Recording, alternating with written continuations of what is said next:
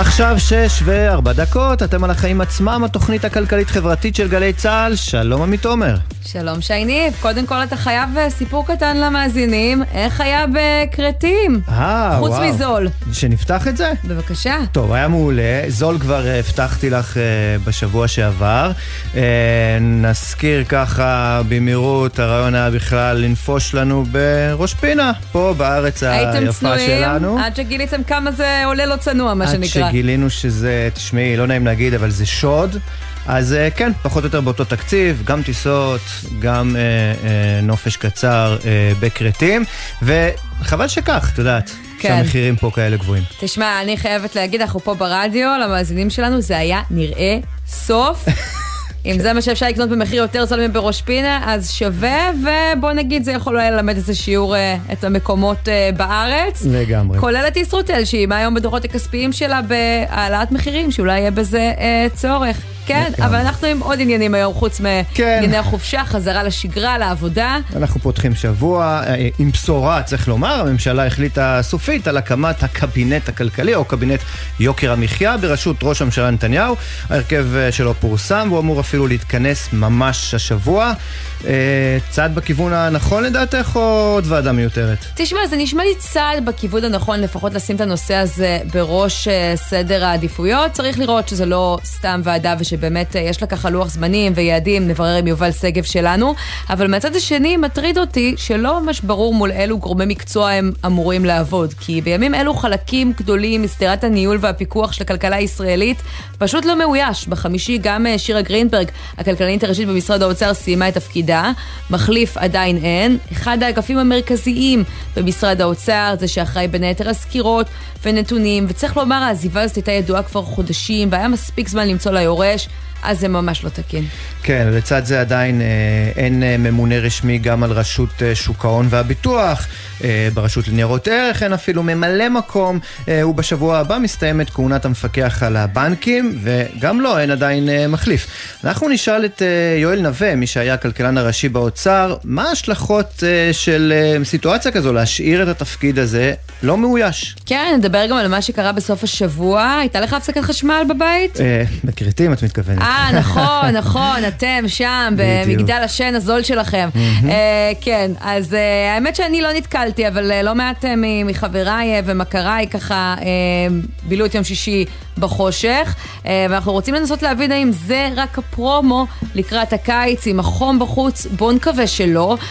ונעסוק גם בהקמת שדה התעופה השני בישראל, בזמן שמירי רגב, שרת התחבורה, תומכת בשדה תעופה בנבטים בדרום. אנחנו נפרסם לראשונה את הנתונים שיגיעו מחר בדיון מיוחד לשולחנו של ראש הממשלה, ומדברים על התועלת הכלכלית בהקמת שדה תעופה דווקא בצפון.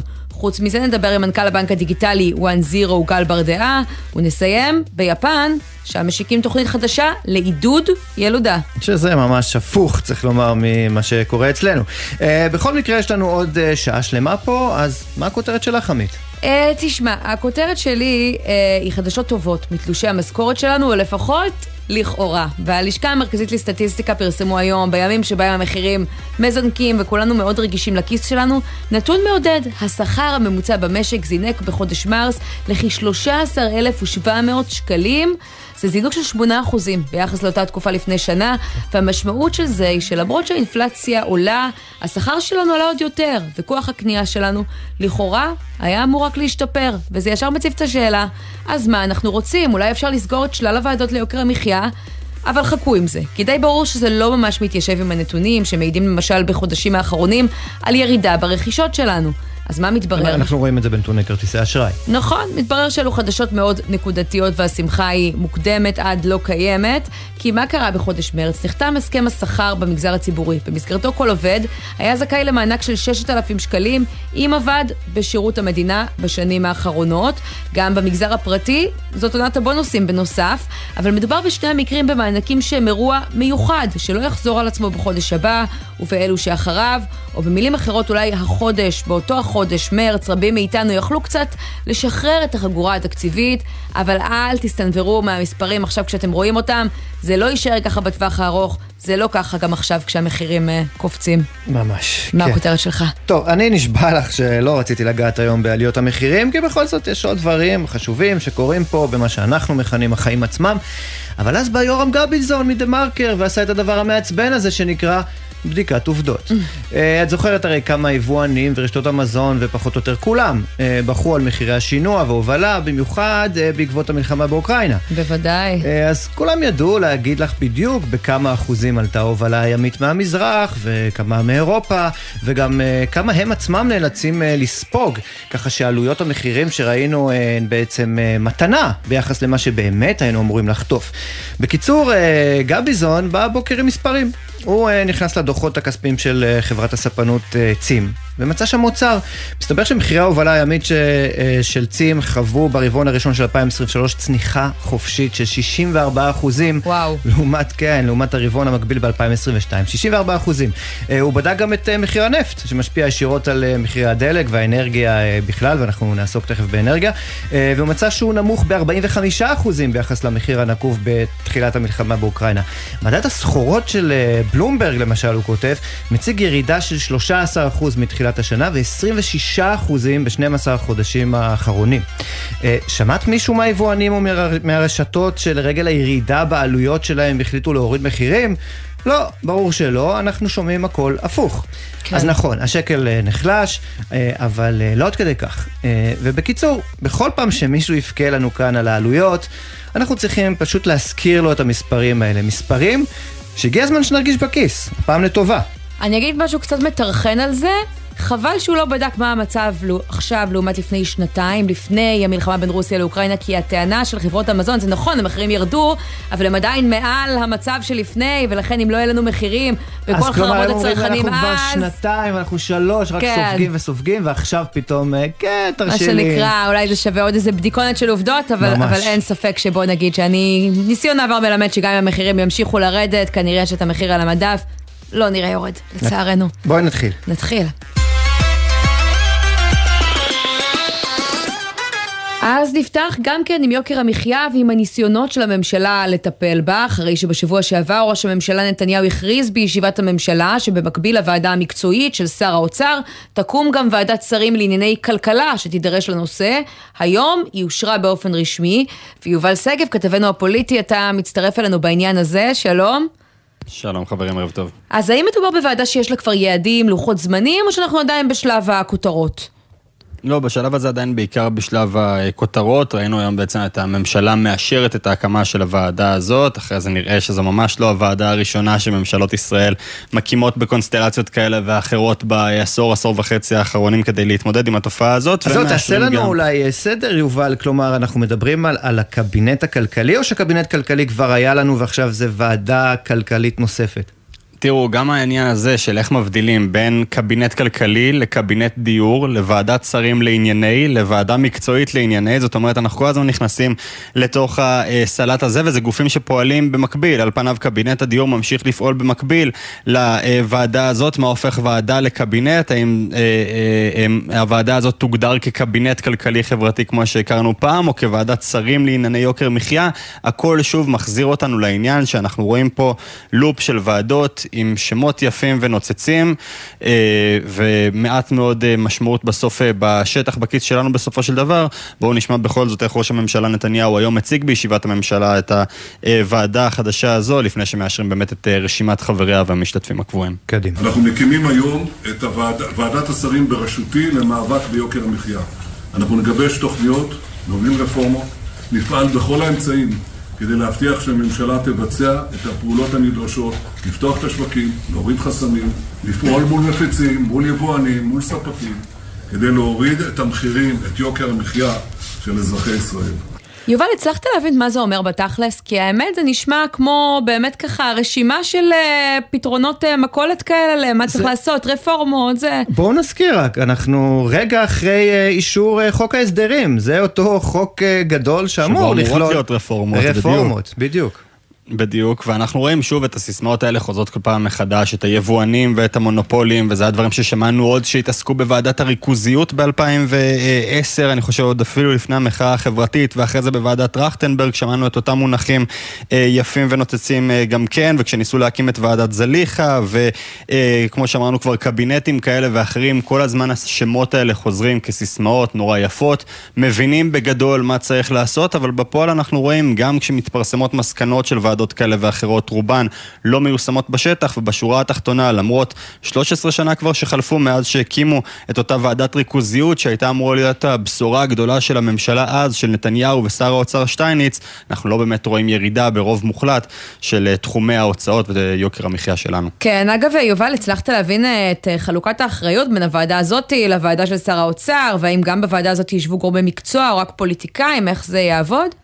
אז אמורים לשבת גם פה אה, גורמי אה, מקצוע, למשל, למשל הממונה על התחרות, אה, זו שעדיין נשארה בתפקידה למרות הניסיון של... מיכל כהן, מי היה מאמין? בדיוק, של השר ברקת, אז היא גם מוגדרת כמו אחרי שנתנו לה ציון נכשל בטיפול ביוקר המחיה, אותה הממשלה, לא אנחנו. בדיוק, ונגיד בנק ישראל, וראש רשות ההסדרה, וראש אגף תקציבים, וראש המועצה הלאומית לכלכלה, ומנכ"לי משרדים כאלה ואחרים, אז כן יש גורמי מקצוע בנוסף לפוליטיקאים, ההבדל הוא שכאמור, פה מי שמוביל את זה הוא פוליטיקאי, ראש הממשלה. הממשלה, שם זה באמת ועדה רק של גורמי המקצוע, איך יחלקו, מי יתעסק במה, ואיך יותר מזה, אני חושב, יוודאו שלא דורכים אחד לשני על הרגליים ועושים עבודה כפולה, את זה יצטרכו גם כן אה, להסדיר ולפרט בהמשך. טוב, ולנו יהיה כיף אה, בהחלט אה, לעקוב אחרי העניין הזה. יובל שגב, כתבנו הפוליטי, תודה שהיית איתנו. אני רוצה להיות אופטימי דווקא, אני חייבת להגיד, הלוואי שאחרי שהם חטפו באמת בעניין חוק ההסדרים, מיסמו את הביקורת וזו הדרך אה, לרדת אה, מהעץ בשלל אה, ועדות מפוארות, אם זה יגיע לתוצאות, זה שווה את הדרך. אני אשאר עם האופטימיות שלך, קדימה.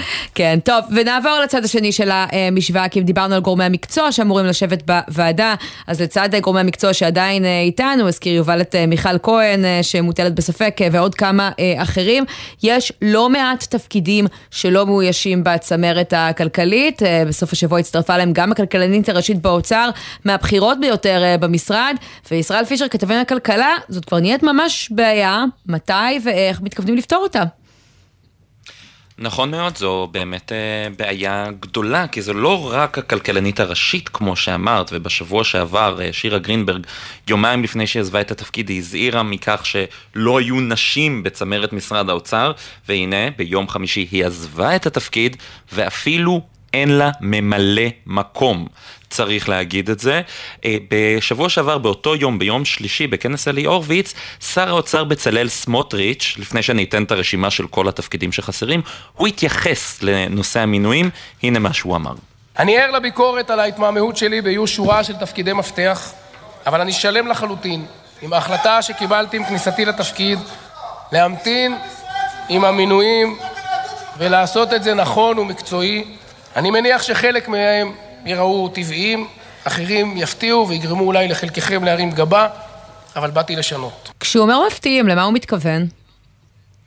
זו בדיוק השאלה, מי שמסתכל על הצמרת או על הכוורת של uh, שר האוצר סמוטריץ', יכול להבין שהם אנשים שבאים מזרם מסוים, עם אמונות כלכליות מסוימות, סביר להניח שלזה הוא מתכוון, אבל הוא לא באמת מפרש למה הוא מתכוון, הוא לא אמר גם uh, מאחורי הקלעים למה בדיוק הוא מתכוון, אבל, כמו שאמרנו, כלכלן, אין כלכלנית ראשית, אין אפילו ממלא מקום, רשות ניירות ערך. ענת גואטה עזבה את הרשות באפריל, זה לא, היה, זה לא הייתה עזיבה מפתיעה, היא הייתה, כבר הרבה זמן ידעו שהיא עוזבת, רשות ניירות ערך זו הרשות שאחראית על כל הפיקוח, על המסחר בבורסה בניירות ערך, כן. אין שם אפילו ממלא מקום. רשות שוק ההון והביטוח, אותה רשות שאחראית גם על כל מה שקורה עם חברות הביטוח, לוודא שהן לא עוקצות אותנו, לוודא שהן שקופות ומתנהלות כהלכה, יש שם ממלא מקום, עמית גל, וזה כבר הרבה מאוד חודשים. רשות המיסים, ערן יעקב, הודיע שהוא רוצה לעזוב, בינתיים המינוי שלו מוארך שוב ושוב. בשבוע הבא תסתיים הכהונה של יאיר אבידן בתפקיד המפקח על הבנקים.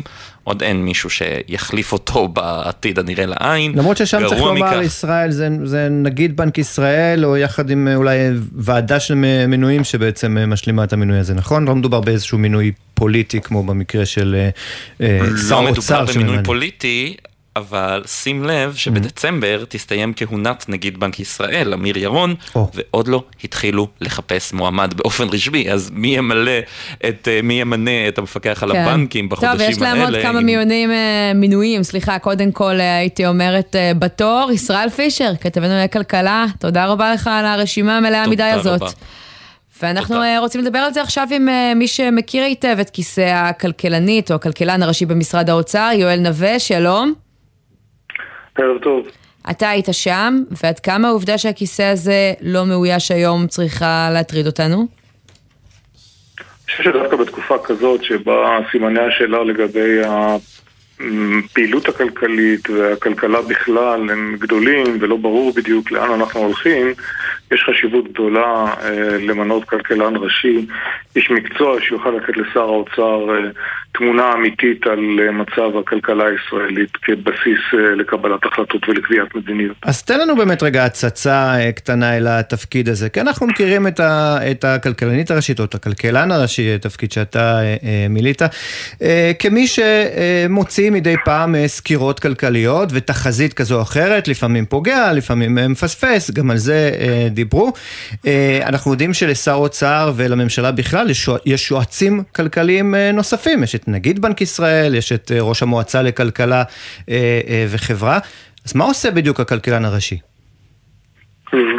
לאגף הכלכלן הראשי במשרד האוצר יש מספר תפקידים, אולי התפקיד הבולט ביותר מבחינה ציבורית הוא המעורבות או המעורבות שלו בתהליך התקציב וקביעת תחזית הצמיחה ותחזית הכנסות המדינה. זה הנושא שאמון עליו בכלכלן הראשי בתהליך בניית התקציב. אה, צריך לומר שבתקופה כזאת שבה אנחנו רואים ירידה בגביית המיסים ושינויים בתחזיות ושינויים במצב הכלכלי אז זה נכון שתקציב המדינה כבר אושר, אבל כל תמונת המקרו הולכת ומשתנה ותפקידו של הכלכלן הראשי בהקשר הזה הוא לתת לשר האוצר את התמונה העדכנית ביותר ואת הניתוח העדכני ביותר לאן הולכת הכלכלה הישראלית ובפרט לאן הולכות אה, הכנסות המדינה ממיסים. כן. בנוסף, יש תפקידים נוספים אה, כמובן באגף, יש פה גוף מחקר שתפקידו לייצר מחקר אה, מקצועי ואובייקטיבי כבסיס לקביעת מדיניות. אה, הכלכלן הראשי אמון על אה, מדיניות המס במדינת ישראל, הוא גם הממונה על הכנסות המדינה. תשמע, אותי אה, שכנעת שצריך להיות מה שנקרא אימא או אבא לתפקיד הזה, בן אדם שככה מאייש אותו באופן פעיל, אבל השאלה שלי, האם אתה חושב שזה לא קרה מתוך רשלנות? יש הרבה מינויים לא מאוישים, הרבה עניינים להתעסק בהם בימים טרופים אלו סביב הרפורמה המשפטית ועוד, או שיש כאן משהו מכוון, כי נזכיר, הכלכלנית הראשית באוצר לא פעם שיקפה נתונים שלא היו נוחים לשר האוצר, גם בסיפור הזה? זה קשה לי לומר האם יש פה כוונת מכוון אה, אה, בעצם להשאיר את האגף ללא אה, ראש. אני חושב שאם זאת הכוונה זה כמובן שגיאה גדולה. אבל אני חושב שיותר מכך שהתפקיד כרגע לא מאויש, חשוב להסתכל קדימה ולראות מי בעצם יאייש את התפקיד הזה אה, כשיחליט שר האוצר אה, למנות כלכלן ראשי, ופה יש חשיבות מאוד גדולה לכך שימונה איש בעל אה, שיעור קומה מקצועי, אדם שהעניין המקצועי או הכלכלה כמקצוע ולא דבר אחר הוא נר לרגליו, ולא איזשהו כלכלן או איש מקצוע שהוא בעצם פוליטיקאי בכסות של איש מקצוע זה הדבר הגרוע ביותר. זה עוד שומר סף לדעתך? שלי. התפקיד הזה, אתה מגדיר אותו כשומר סף? זה, זה דמות שיכולה בעצם אה, אה, אני לא רוצה לומר לבלום, אבל לאזן באיזושהי צורה את, ה, את השר, אה, אה, להטיח פה אולי את הדברים, את הנתונים. אה, אה, אנחנו זוכרים ככה את הסיפור של אה, אה מע"מ אפס, אה, כשיאיר לפיד היה אה, שר אוצר, אז הכלכלן הראשי היה מיכאל שראל, עשה לו כאב ראש די גדול, אה, ולכן אני מצטרף פה לדברים של עמית, אולי בעצם כל הסיפור הזה נובע מנוחות. אז uh, קשה לי uh, להעריך האם זה כך או אחרת, אבל אין ספק שתפקידו של הכלכלן הראשי הוא להסתכל על הנתונים ולהציג לשר האוצר גם את uh, תמונת הכלכלה הישראלית כמו שהיא נראית. הדבר הזה, כמו שאמרתי, הוא חשוב שבעתיים בתקופה שבה אנחנו ככל הנראה חוזים בהידרדרותו הדי מהירה של המצב הכלכלי בישראל. וגם לייצר מחקר אה, מקצועי ואמין שהוא בסיס לקביעת מדיניות. לדוגמה, מחקרים שמצביעים על כך יש צורך לייצר תמריצים להשתתפות אוכלוסיות בשוק העבודה. כן, עוד נושא שלא תמיד היה נוח, נזכיר את הסקירה לאחרונה לשירה גרינברג שדיברה על הבעייתיות באי תמרוץ השתלבות המגזר החרדי בשוק התעסוקה. יואל, בוא נסתכל רגע לסיום בצורה יותר רחבה, כשאתה מסתכל על כל השדרה הניהולית שחסרה, אם זה ראש רשות ניירות ערך שאין לה אפילו ממלאת מקום, רשות שוק ההון והביטוח שכבר חודשים תחת ממנה מקום, רשות המיסים שהמינוי שם הוא כבר בדרך החוצה וכולי וכולי. מה זה יוצר בעצם? אני חושב שאם מסתכלים על הממשלה בצורה רחבה וגם על משרד האוצר בהקשר היותר צר אולי, אנחנו רואים פגיעה די משמעותית בעמוד השדרה של אנשי המקצוע במגזר הציבורי. אם זה מינויים שהם מינויים לא ראויים או מינויים פוליטיים לתפקידים בכירים. הדבר הזה צריך להבין, יוצר דמורליזציה מוחלטת בקרב העובדים הזוטרים אולי טיפה יותר, אבל אין ספק שהם בכירים, ובעצם יביא, הוא מביא כבר עכשיו לדעתי להידלדלותו של המגזר הציבורי ואנשי המקצוע בו, וזה דבר מסוכן ביותר. בסופו של דבר, ההחלטות הן החלטות פוליטיות, זה נכון, זאת זכותם של הפוליטיקאים לקבל החלטות, אבל חשוב שהיא תהיה שדרה מאוד uh, חזקה של אנשי מקצוע במשרדי הממשלה, שיוכלו גם לשקף uh, לפוליטיקאים את המצב האמיתי ואת uh, ההמלצות המקצועיות, אבל גם להוביל מהלכים ולקדם אותם. אני חושב שאנחנו חוזים בתהליך מתמשך של סירוס המגזר הציבורי, וזה דבר קשה ביותר וישפיע על השירותים הציבוריים שאנחנו כאזרחים מקבלים לאור זמן. אז מה, סמוטריץ' לא שכנע אותך שהוא מחפש את הבן אדם הכי נכון, שאולי יגרום לנו להרים גבה, אבל הוא בא לשנות? אז שוב, צריך לבדוק את מי הוא ימנה בסופו של דבר. אני יכול לציין שמינויים קודמים באחד הגופים שאת ציינת, או אתם ציינתם קודם, של אדם שלכאורה הוא איש מקצוע ואפילו פרופסור, אבל בפועל הוא כלכלן מטעם, הביאו לריסוקה וחיסולה המוחלט של המועצה הלאומית לכלכלה. אני זוכר את המועצה הזאת... אתה מדבר על אבי שמחון. של יוג'ין, של יוג'ין קנדל.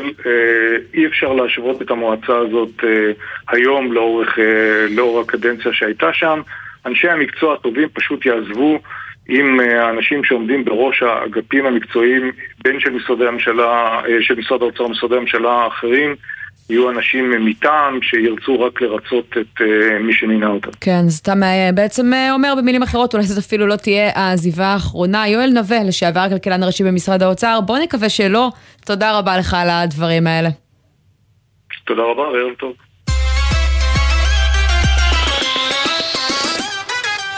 טוב, אז סוף שבוע עם שורה של הפסקות חשמל, אני רק שמעתי על זה מרחוק. וחום כן, כבד, זה בא ברגע הכי רע. והסיפור הזה כבר מביא לו חילופי האשמות קשים מאוד בין הגורמים השונים במשק החשמל, במה שנראה כמו פרומו לקראת הקיץ החם מאוד, אהלן ישראל פישר, כתבנו לענייני כלכלה. חוזר אלינו. חוזר אלינו, כן. ישראל?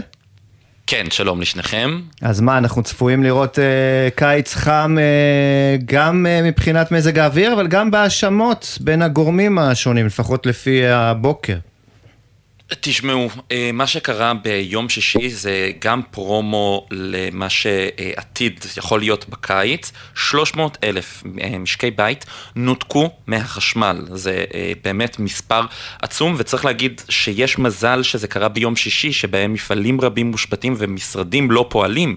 אחרת יכול להיות שהיקף הניתוקים היה הרבה יותר גדול, כי הביקוש לחשמל היה הרבה יותר גבוה, וזה באמת גורר האשמות הדדיות גם מצד חברת החשמל. שתוקפת את חברת ניהול המערכת ושהיא תוקפת בחזרה.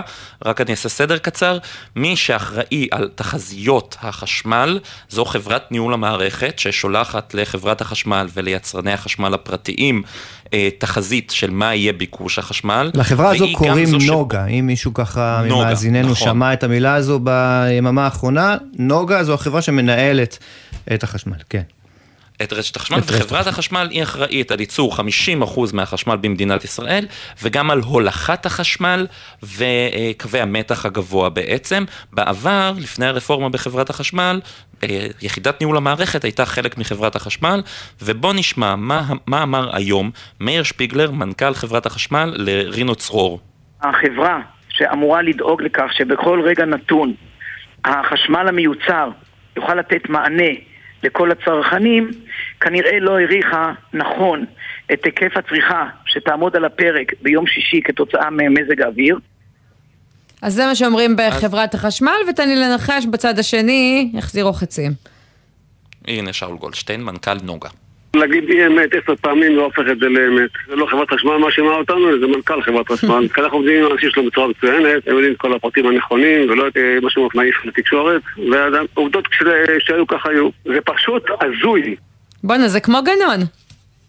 זה ממש כמו גנון, ובינתיים באמת 300 אלף משקי בית היו מנותקים מחשמל. אז מי צודק?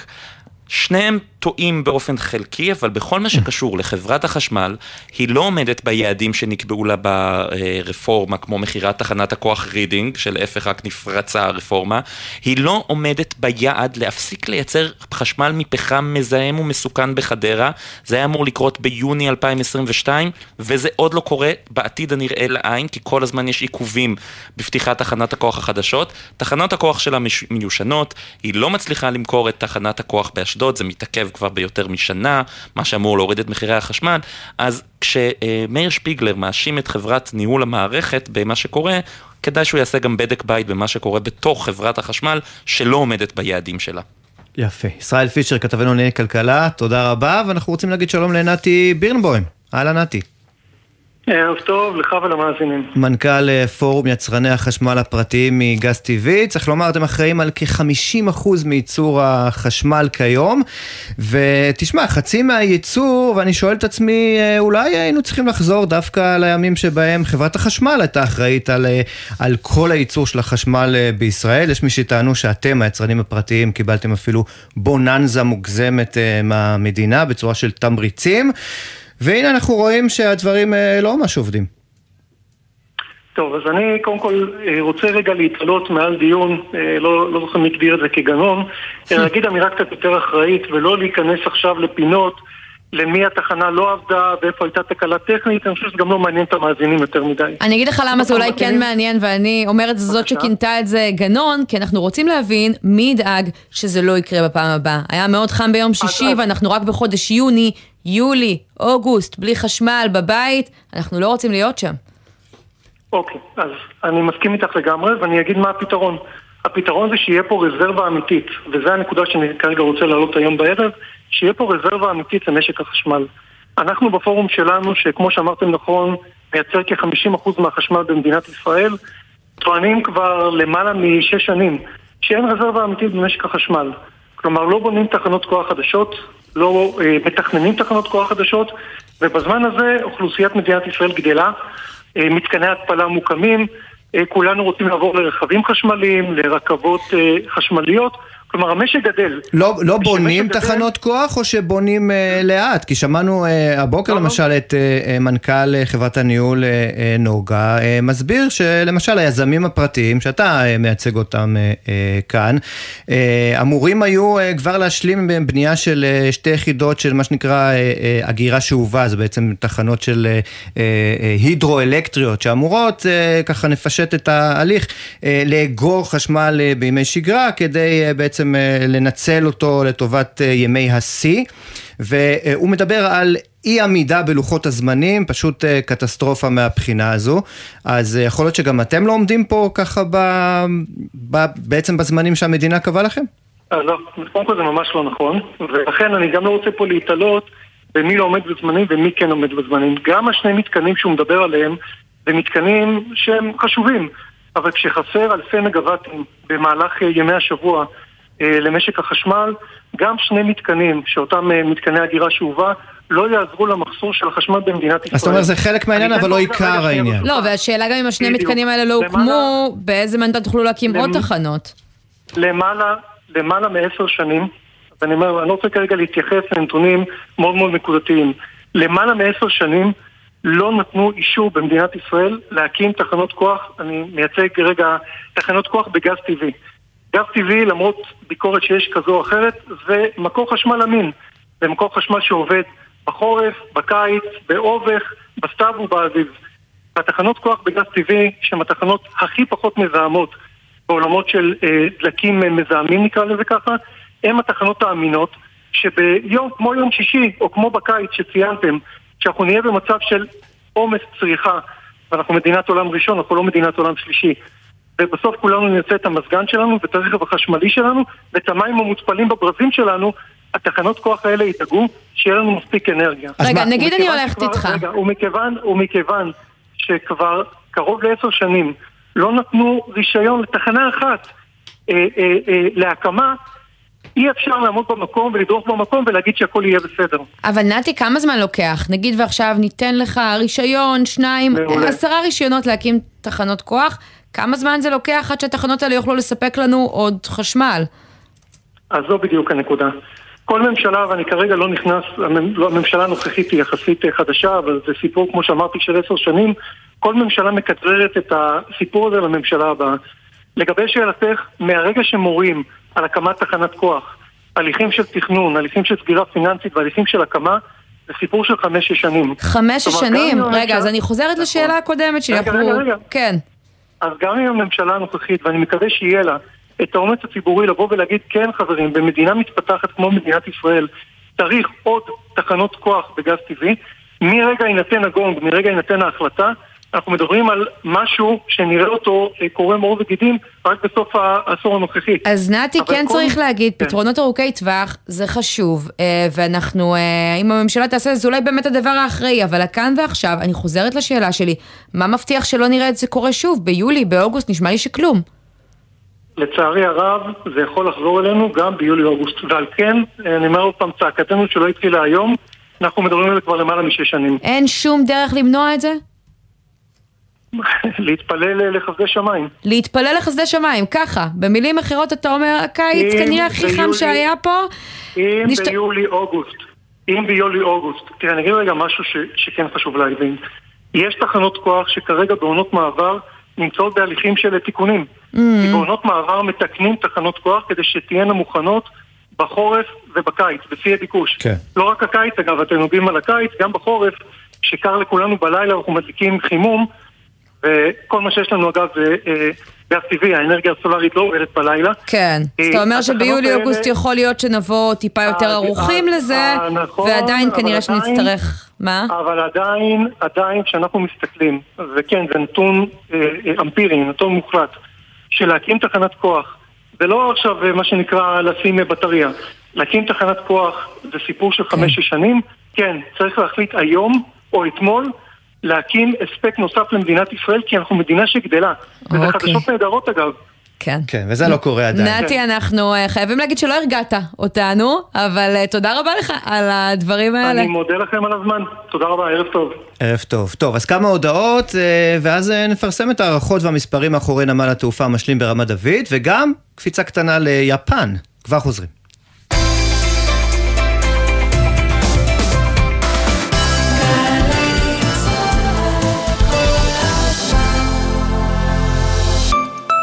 לתושבי שכונת נווה מגן לא היה פאב לבלות בו, אז הם הקימו אחד. כולו שלהם. הם מחליטים, הם קובעים, הם הבעלים. יזמות שיתופית, ככה זה פועל היום. יש לכם רעיון? אנחנו באגף לאיגוד שיתופי במשרד הכלכלה והתעשייה נגרום לו להתגשם ולהצליח. בואו להקים עסק ביזמות שיתופית, ולא משנה באיזה תחום. עסק שיענה על צורך שלכם. איך הופכים רעיון לעסק עם רווחה כלכלית, שוויון ושינוי חברתי? אצלנו כל התשובות. חפשו אותנו באתר האגף לאיגוד שיתופי במשרד הכלכלה והתעשייה. מגדל דוד, מוזיאון ירושלים מחדש, נפתח. לגלות את ירושלים בתערוכה חדשנית המספרת את סיפורה של העיר. פרטים באתר. הטכנולוגיות שלנו, הביטחון של החברה, האתגר שלכם. שירות בתי הסוהר, ארגון הכלייה הלאומי של ישראל, מזמין אתכם להתחבר לביטחון המדינה. כמשרתים בשב"ס, במתקני הכלייה או באחת היחידות המובחרות, תוכלו ליהנות מקריירה מאתגרת, משליחות חברתית וביטחונית, מהטבות, מענקים ותנאי קידום. מאות כבר הצטרפו, זה הזמן שלכם. פרטים באתר שב"ס. שלום, כאן ראש מטה פיקוד הדרום, תת-אלוף מנור ינאי. לציון 50 שנה למלחמת יום הכיפורים בחזית הדרום, אנו מזמינים אתכם, לוחמי העבר ומפקדי העבר, לערב הוקרה של פיקוד הדרום ביום שלישי, כ"ד בסיוון, 13 ביוני. לפרטים ולהרשמה חפשו באתר צה"ל לאורם כיפור, או התקשרו למוקד במספר 052-310-2426. חדש במכללת עזריאלי, תואר ראשון בהנדסה אזרחית. אתם מוזמנים להצטרף לחממה למהנדסי העתיד ולמהנדסות העתיד, ותוכלו לצאת עם תואר שאפשר לבנות עליו. עזריאלי, מכללה אקדמית להנדסה, ירושלים. לפרטים כוכבי 9087 גלי צה"ל ואוניברסיטת בר אילן מציגות מי אני שיר ישראלי כינוס המוזיקה הישראלית התשעה עשר הרצאות ודיונים על המוזיקה בארץ במגוון סגנונותיה אז, היום ומה שקרה בדרך וגם אירוע הוקרה למלחינה והיוצרת תלמה אליגון רוז מי אני שיר ישראלי מחר, במהלך כל היום באוניברסיטת בר אילן, ובקרוב בגלי צה"ל. ההשתתפות ללא תשלום ובהרשמה מראש. עכשיו בגלי צה"ל, עמית תומר ושי ניב עם החיים עצמם. חזרנו, ועכשיו אנחנו לשאלה האם בקרוב נראה עוד שדה תעופה מוקם בישראל, בזמן שיותר ויותר מאיתנו טסים לחו"ל, ואנחנו רואים את נתב"ג כבר עולה על גדותיו, מדברים שנים על הצורך בעוד שדה תעופה שכזה, אלא שהנושא הזה כל הזמן נדחה, הוא מתעכב, והיום אנחנו יכולים לספר לכם שבקרוב הוא יתפוס תאוצה שוב, מחר דיון מיוחד בהשתתפות ראש הממשלה, במשרד ראש הממשלה, בשאלה הזאת, האם להקים עוד שדה תעופה, אולי אפילו שניים, והיכן, ולקראת הדיון הזה, עינב קרנר, אלייך הגיעו נתונים שאנחנו מפרסמים כאן בפעם הראשונה מנתיבי ישראל, על התועלת של הקמת שדה תעופה ברמת דוד, בצפון, נושא שנזכיר, נחשב שנוי במחלוקת. נכון מאוד, צריך לומר שכרגע נבחנים אה, שני נמלי תעופה משלימים, אחד מהם אה, הוא גם בנבטים וגם ברמת דוד, שצריך לומר שמבחינת מערכת הביטחון החלופה המועדפת זה כמובן אה, ברמת דוד, לא רק מבחינת מערכת הביטחון, גם ראשי הרשויות בצפון מאוד תומכים במהלך הזה מבחינת הגדלת היקף כוח האדם והמשרות שיוכלו לתת מענה לאלפי ואפילו עשרות אלפי עובדים אה, נוספים, זה בעצם במובן הנרחב זה בעצם עשרות אלפי עובדים, כי זה לא רק העובדים בנמל. נדמה לי שבעמק יזרעאל קצת פחות מתלהבים זהו, איך, איך יש בעצם כל כך הרבה רשויות, אם ככה, שמתנגדות למהלך כשאלו הנתונים הכלכליים? כי יש להן גם טענות. אני, אגב, אני גם מאוד התפלאתי כי מדובר על, על, על המון ראשי רשויות גדולות כמו עפולה, נהריה, שממש תומכות אה, אה, במהלך הזה, הן לא לבד. יש גם מתנגדים, אבל תראו, בעצם אה, הנתונים שהגיעו אלינו, במידה ויוקם אה, הנמל המשלים אה, ברמת דוד, אנחנו מדברים על הכנסה של כשני מיליארד אה, שקלים מאגרות הנוסעים אה, שבעצם אה, ייכנסו לקופת המדינה. בנוסף אה, עוד חצי מיליון שקלים אה, סליחה, חצי מיליארד שקלים משירותים נלווים, שזה כל החניונים, השימושים המסחריים בנמל ובטרמינל, שטחי תעסוקה והמסחר, שיוקמו בסמוך לנמל.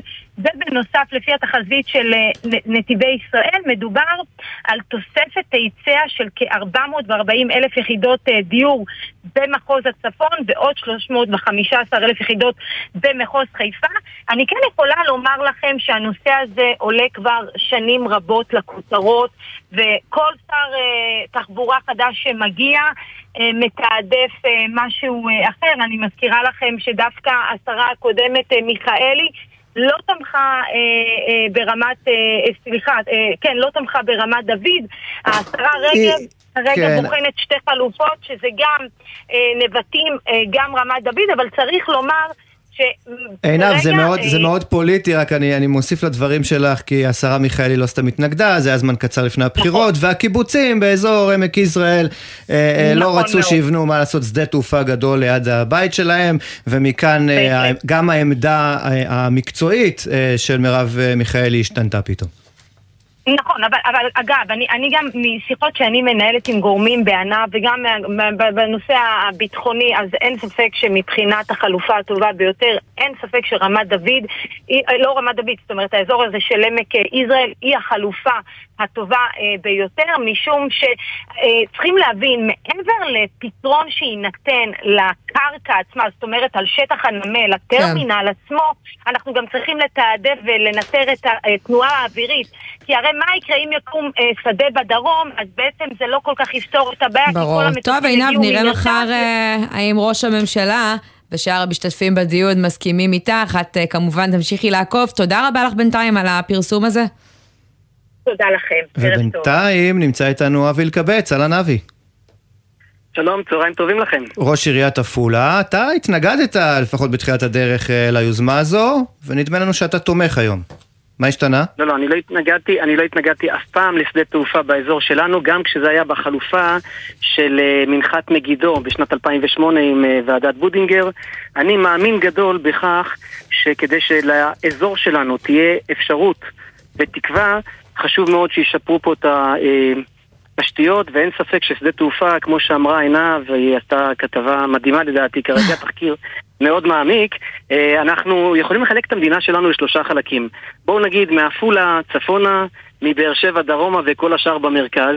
אה, אני לא רוצה להרגיש שאני מתחרה עם הדרום, אבל בהבנה שלי, בדרום אין יותר קווי אוויר, האזור שם הוא מאוד צפוף, וכל הצבא בעצם עבר דרומה, ועכשיו צריך לתת הזדמנות גם לצפון. מדובר פה בשניים וחצי מיליון תושבים, ששדה כזה יאפשר להם עוד עשרות אלפי משרות, כן. ועוד הרבה מאוד כספים. יש פה שניים וחצי מיליארד צריך להגיד. אה, הנה, הבאנו את ה- את הנתונים החשובים האלה, אבל הדעה הזאת כן. שאתה משמיע היא לא קונצנזוס שם בצפון, כי בעמק יזרעאל וביישובים נוספים מתנגדים למהלך הזה, אומרים שזה יפגע ברמת החיים שלהם, שמטוסים יעברו להם מעל הראש, שיש שם אה, שדה תעופה, מה הם מפספסים לשיטתך?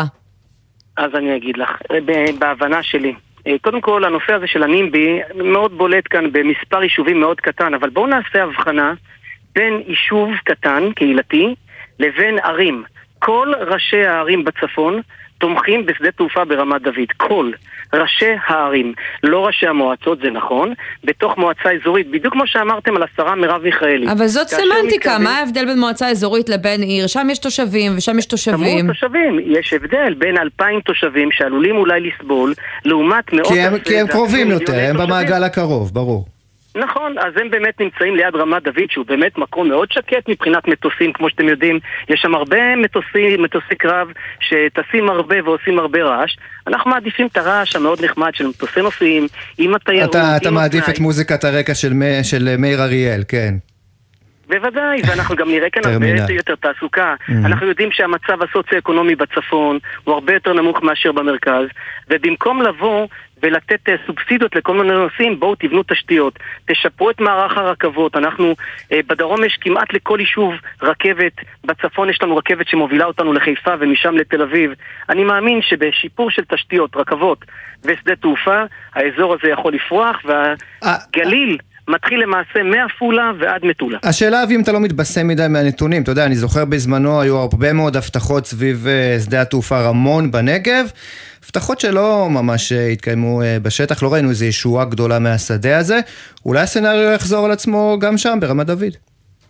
אנחנו מקווים שלא, ואנחנו כן צריכים לתת לזה את ההזדמנות, כן צריך לאפשר פה תעסוקה נוספת. אם מדובר לא רק בעשרות אלפי משרות, אלא באמת מאות נושאי משרות חדשים שיכולים פה לשפר ולשדרג את התעסוקה, לשפר פה את התיירות, להגדיל את האפשרות לאנשים מסוימים בקרבת מקום להגיע ל- ל- ל- לחוץ לארץ או לעבודה. יפה. ואני מאמין אז- ששדה כזה באמת יעשה את זה. רגע, עוד משפט אבי, אחרי כל בבקשה. הכוונות הטובות, אני רוצה לשאול אותך רק שאלה אחת לסיום, כי אני יודעת שאתה מזוהה עם אה, מפלגת הליכוד, אה, נחשב אה, יחסית אה, אדם ש- ש- שמכיר את אה, ראש הממשלה נתניהו, מחר הדיון הזה מגיע אה, למגרש שלו. מה הסיכוי שאחרי כל השנים והסחבת, להערכתך, נראה הפעם אותו מחליט על הקמת שדה תעופה ברמת דוד? אז אנחנו פנינו באמת לכל שוחחתם השרים, בנושא? גם לשר שוחחת איתו, אגב? כן, בוודאי, עם נתניהו. מכתבים עם נתניהו ועם גלנט ועם מירי רגב, ואני מקווה שהם יעשו את ההחלטה הנכונה, כי זה בדיוק ההזדמנות. רמת דוד הוא מקום שהוא כבר קיים, השדה נמצא, המסלולים נמצאים. מה הם אמרו לך, זה לא אבל? איזה אי חלומי, אה, אני מבין שהם כן תומכים, אני מבין שיש פה גם לחצים, אבל בסופו של דבר, משרד הביטחון, אם יכריע, זה יהיה בדיוק ההחלטה הנכונה לאזור שלנו. זה לא אי מטמון באמצע הים שהוא ארטילאי, אלא שדה קיים, ואנחנו יודעים שהוא מתפנה מהדברים הביטחוניים שבו, לעומת הדרום, שמאוד מאוד עמוס. אז אם מגיע הנושא הזה לידיים של מירי רגב, גלנט וביבי, אני כן. מאמין שההחלטה תבוא לרמת דוד. טוב, אז אתה אומר, דיברת אישית עם ראש הממשלה וזו ההתרשמות שלך, נראה מחר האם אתה צודק. אבי אלקבץ, ראש עיריית אה, עפולה, תודה רבה לך על הדברים האלה. תודה רבה לכם עמית ושי, ונקווה שהתודעה של הציבור תגיע גם לשרים ונקבל את ההחלטה הנכונה הזאת. הנה אמרת. ועכשיו אנחנו לבנקים. תשמע, בימים האחרונים אה, אנחנו מביאים משם בדרך כלל אה, חדשות אה, לא כל כך טובות, תלוי למי, אבל לציבור הישראלי, על זינוק אדיר ברווחים וחגיגה שאנחנו לא נהנים ממנה, וניסיון בעקבות זה של שר האוצר למסות את רווחי הבנקים, רווחי היתר, אה, כתוצאה מהסיפור הזה של עליית הריבית, אבל היום דווקא חדשה נחמדה מהכיוון הזה. בנק 1-0 חובר ל-AI 21 Labs להטמעת צ'אט מבוסס, בינה מלאכותית, שירות לקוחות, גרסת הצ'אט GPT, ועל רקע כל הדברים שציינתי, ולכבוד הדבר הזה הזמנו את גל ברדעה, מנכ"ל הבנק הדיגיטלי 1-0, אלינו, והוא איתנו עכשיו על הקו, שלום. שלום, ערב טוב, תודה שהזמנתם אותי. תודה שבאת, אז תכף ניגע בכל הנושאים הבוערים, אבל קודם תספר לנו מה זה הצ'אט הזה. אחד, קודם כל, אה, משמח אותי לשמוע ש... שבנק נותן חדשות טובות, זה משהו שבאמת לא התרגלנו אליו. ואני חושב שזה אחת ה... זה, אחת זה רק אם אתה לא מחשיב את הלוח שנה שמחלקים אה, מדי פעם. את הלוח שנה, ו- את הלוח שנה ואת הבקבוק יין, אז, אז אני מסכים, אבל אני חושב בקבוק יין בחיים לא קיבלתי, אתה סתם מבאס אותי עכשיו פה בשידור, אבל אה, בסדר, יכול להיות שיש לקוחות שמקבלים גם בקבוק יין, כן, אני מתאר לעצמי. אני אשלח לך, אני אשלח לך בקבוק יין, אבל אני חושב- שבאמת הגיע הזמן ש, שזה יקרה, חושב שבשביל זה גם צריך לפתוח את, כאילו באמת, יודע, את השוק לשחקנים חדשים. אמ, אנחנו, תראה, בתור הבנק היחיד שהיום שמציע בישראל אה, בנקאות פרטית לכולם, אנחנו חותרים ומשקיעים המון המון בטכנולוגיה בשביל לקצר זמני המתנה. אחד הדברים שמתסכלים היום לקוחות בבנקים זה היכולת להגיע לנציג, יכולת לדבר עם בנקאי, ואנחנו משקיעים המון המון כסף, ו- והטמענו עכשיו טכנולוגיות יחד עם אה, AI 21, בשביל לקצר בעצם את זמני ההמתנה לאפס. היום אה, בעצם 60% מהפניות, אה, כבר אנחנו מתחילים לאט לאט להוריד אותן, ו- וזה לא רק בעצם מוריד את הפניות הפשוטות של, אה, אתה יודע, שאנשים שואלים איפה הפנקס צ'קים ואיפה כרטיסי אשראי, כן, כן, היו לי כמה שיחות עם אה, צ'אטים כאלה, באמת הייתי מה, ככה, מה ההבדל מול הצ'אט החדש הזה שלכם, אבל תשמע, יצא לכם ככה במקרה שבחרתם להתקשר עם חברה שהוקמה על ידי פרופסור אה, אמנון שעשוע, שהוא גם ממייסדי אה, 1-0? אז אחד, אחד זה זה לא במקרה, יש, אה, יש כמה טכנולוגיות בעולם, יש גם את OpenAI ויש עוד טכנולוגיות, ל-AI 21 יש מוצר מעולה, ואנחנו יש לנו, אני חושב, חזון מאוד מאוד אה, מסוים, שבא בעצם לספק שירות של אה, בנקאית, אמיתית, פרטית, שהיא מבוססת AI, שתוכל להתקשר איתה ולהתייעץ איתה ולשאול אותה שאלות לגבי הכסף והם שלך. ייצאו את הפתרון הכי טוב בשוק. אז יש להם. פתרון היום שהוא מאו- הוא מאוד מאוד מתקדם, כן? כי זה טכנולוגיות שלא קיימות היום, לא בעולם הפיננסי ולא בתעשיות אחרות, יש הרבה סוגיות של, אה, של אה, אמיתות המידע, יש הרבה סוגיות של פרטיות, זה בעצם הפתרון שמאפשר לנו לתת את השירות הזה בצורה הכי מהירה והכי טובה. ויש גם, אה, כאילו, ה-R&D שלהם נמצא פה בישראל, ויש אנשים מאוד מאוד מוכשרים, שמאפשרים לנו, תראה, זה, זה, זה תחום מאוד חדש, שמצריך הרבה מאוד מחקר. בסדר, זה לא נעשה עדיין בשום מקום, אין, אין אף אחד בעולם שהוציא את זה בצורה, נקרא לזה ציבורית ללקוחות שלו. בעצם אה, אה, להשתמש בטכנולוגיה הזאת של, ה-Chat GPT ול, ולהחליף בנקאי אמיתי. בסדר, לתת שירות מלא, לא, לא דברים פשוטים. זה לא כן. קיים בשום מקום בעולם. רגע, זה וזה כבר קורה? אתם כבר אה, מדברים ככה עם הלקוחות שלכם, או שמעכשיו? אנחנו, לא, אז אנחנו, אנחנו התחלנו עכשיו פנימית בתוך הבית, יש לנו כמה מאות עובדים שמתנסים בזה ומתחילים לשאול את הבנקאית שקוראים לה אלה, אנחנו קוראים לה אלה, והיא מתכתבת כמו בן אדם והיא נותנת תשובות של בנקאית והיא זמינה 24/7 ואין לה מצבי רוח ואין אין לה מצבי לא רוח. תחש- תחשבו, כי זה, פתאום אתה יכול להתכתב עם מישהו ואין לו, פתאום הוא לא עצבני במשמרת או לא יודע מה והוא תמיד יכול לענות, הוא תמיד כן. יודע הכל. בסדר, אנחנו רואים שגם לצ'אט GDP עדיין, אה, GPT, סליחה, עדיין יש אה, תחלואים אה, אחרים, לפעמים אפילו מנסים להביע רגשות, הם מתנצלים כשהם לא יודעים משהו, אבל... אה, אני לא יודע מה זה צ'אט עם מצבי רוח, אני אומר העיקר שלא יהיה איזה מין צ'אט שהוא אתי אלון כזה, שאיכשהו מצליח נכון. לגנוב אז לכם מהבנק, אתה יודע, הבינה מלאכותית זה עניין מפחיד. כן, רגע, גל, אני רוצה לנצל... כן, לנצל את זה שאתה אה, איתנו לגעת איתך אה, לפני שנגמרת לנו תוכנית בעוד אה, עניין אחד, וזה רווחי הבנקים. אתה אומר, אנחנו שמחים להביא חדשות טובות, אבל צריך להגיד, לא הבאתם שום חדשות בתחום הזה, כי אתם עדיין חברה פרטית. הנתונים הכספיים האחרונים שחשפתם אה, בתשקיף ככה בסוף השנה שעברה, הראו שלא סיימתם את 2022 ברווח, וזה הגיוני כי אתם עוד בתחילת הדרך, אבל אני תוהה אם היינו רואים את הנתונים שלכם עכשיו, האם לא חוויתם גם באופן יחסי זינוק של 30 או 40 או 50 אחוז ברווח בזכות אה, העלאות הריבית? אז קודם כל, המודל העסקי שלנו הוא שונה לחלוטין מהמודל העסקי של הבנקים. המודל העסקי של הבנקים המסורתיים מבוסס בעצם על פערי ידע, בין שאנשים אין להם מושג כמה הם מקבלים על פיקדון, ושהכסף שלהם יושב בעו"ש, הם לא יודעים כמה משלמים על הלוואה, והרווח הזה באמצע, המרווח הזה, שאף אחד לא מכיר אותו, הוא לא כתוב בשום מקום, הוא מייצר פערי ידע, שמזה הבנקים מרוויחים. לנו יש מודל עסקי הפוך לגמרי. הזינוק אנחנו, ברווחיות של רוב ההכנסות 30 שלנו- ו-40 ו-50 אחוז אפילו ראינו אצל הבנקים אה, הגדולים, זה בתקופה כזאת של זה עליות ריבית. זה לא תקין בעיניך? נובע מפערי ידע. אני לא יודע אם זה לא תקין, אבל אני חושב שזה מבוסס על פערי ידע בין, בין הבנק לבין הלקוחות. כי אנחנו שומעים בתגובה מהבנקים האלה שסיכונים עלו ואין ברירה אחרת, אחרת הם עלולים אה, להיקלע לקשיי נזילות. אפשר גם אחרת? קודם כל אפשר אחרת. אני אומר, אז אנחנו, המודל העסקי שלנו מבוסס על מודל של תשלום חודשי, בסדר? של, של דמי מנוי, שבעצם הכל כלול, ואנחנו אז אנחנו פחות מסתמכים על מרווחים ועל על מרווחי אשראי ועל מרווחי פקדונות. אז לכן אנחנו מקפיאים גם היסטורית את הריביות הכי גבוהות על פקדונות והריביות הכי נמוכות על אשראי. כלומר, אנחנו יכולים לגלגל את העלאות הריבית ללקוחות באופן מלא, כי המודל תמורת העסקי שלנו דמי מתבסס מנוי לא זולים, נגיד. כן, זה 49 שקל בחודש, שזה אולי זה לא זה הכי זול, אבל זה הרבה יותר זול אם סוכמים את כל העמלות ביחד, אבל בעיקר, מה שאני חושב שהלקוחות מאוד אוהבים זה שזה שקוף, זה ודאי. אין פה איזה פערי ידע, אין איזה מספר שמפתיע אותי בסוף החודש. אז זה שקוף, ו- מפתיעים, כי אתם לא יודעים על מה אתם משלמים. אז זה שקוף, ויש לכם ממשק יפה, ואנחנו שומעים גם על טכנולוגיות חדשות, אבל נשמע שלא ממש שיניתם את כללי המשחק. לא יצרתם איזה שינוי תסתכל- גדול מאוד בשוק, בואו בוא נשים את הדברים על אני- השולחן. אני חושב קצת הפוך, אני חושב ש... תראה, אם תסתכלו על מה קרה מאז שעלינו לאוויר, וכמות הכסף שהבנקים אה, שמים על פרסומות, בשילוטי חוצות ובמודעות בעיתון. אבל פרסומות זה לא עוזר לציבור, פרסומות זה אולי עוזר להם לנסות להשאיר אה, אותנו, ובסופו של אבל- דבר, אתה יודע, אנחנו כן רואים את הנתונים של כמה ישראלים עוברים בנק, ורואים שהם לא משתנים. נכון. איך אתה מסביר את זה? שבגלל, אני חושב שבגלל שהמפץ קרה, אז פתאום הבנקים מתחילים להילחם עליכם, וזה דבר טוב. ובנקים, בניגוד לתעשיות אחרות, זה, זה תהליך של אבולוציה שלוקח זמן. אבל תשמע, לא אנחנו, קמים הרי אמרת מפץ, אנחנו אחד. זוכרים אה, מפצים אחרים, ניקח את שוק הסלולר, אנחנו זוכרים שהייתה פה סלולר, רק למשל, פלאפון, וכשהגיע סלקום או כשהגיע אורנג' אז ראינו נהירה המונית, זה לא קורה אצלכם.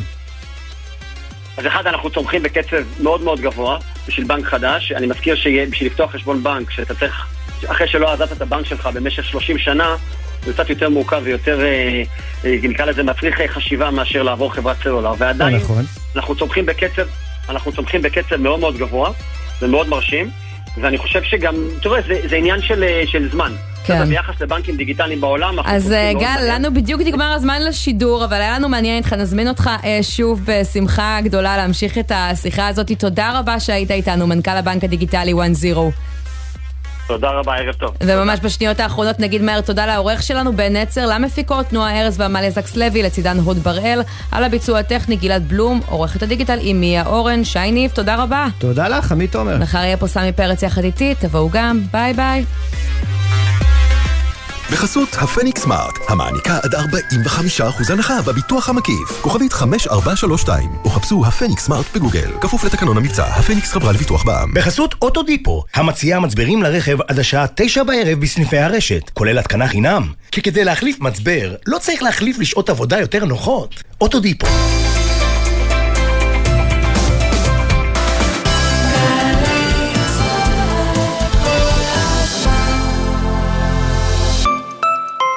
התשדיר הבא נכתב באמצעות בינה מלאכותית. חדשנות ויזמות במכללה האקדמית כנרת. אתם מוזמנים ליום פתוח ב-15 ביוני. תוכלו להכיר בו את מגוון התארים בפקולטה לחברה ורוח עם מיקוד ביזמות וחדשנות, ואת התואר הראשון החדש בפסיכולוגיה. נפגשים ב-15 ביוני. האקדמית כנרת, הנדסה חברה ורוח. להודות על שנה של עשייה בתשדיר של 30 שניות? צריך לפחות שבוע.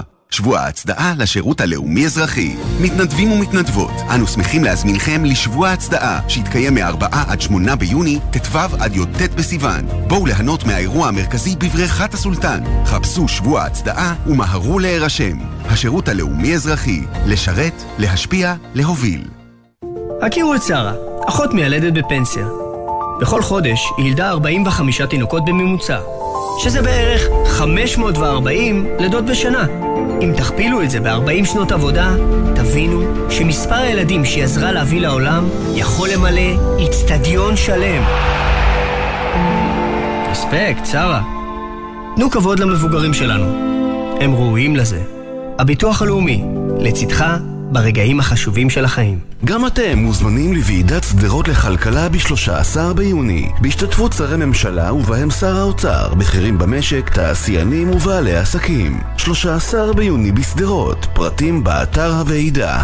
עמיתי מועדון חבר, גינדי החזקות במבצע דיור ארצי במחירים ותנאים מיוחדים לכם ולבני משפחותיכם. לבחירתכם מגוון דירות בבאר שבע, תל אביב, יהוד בונוסון וחיפה. ההרשמה עד 27 ביוני. לתיאום פגישה ולפרטים נוספים, חפשו גינדי חבר או חייגו כוכבית 5552. זה הכל בשבילך, חבר.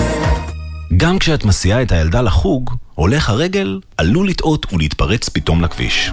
עשרה כמה שפחות זה פי שניים סיכוי לחיות. בייחוד בתוך העיר, סעו לאט יותר.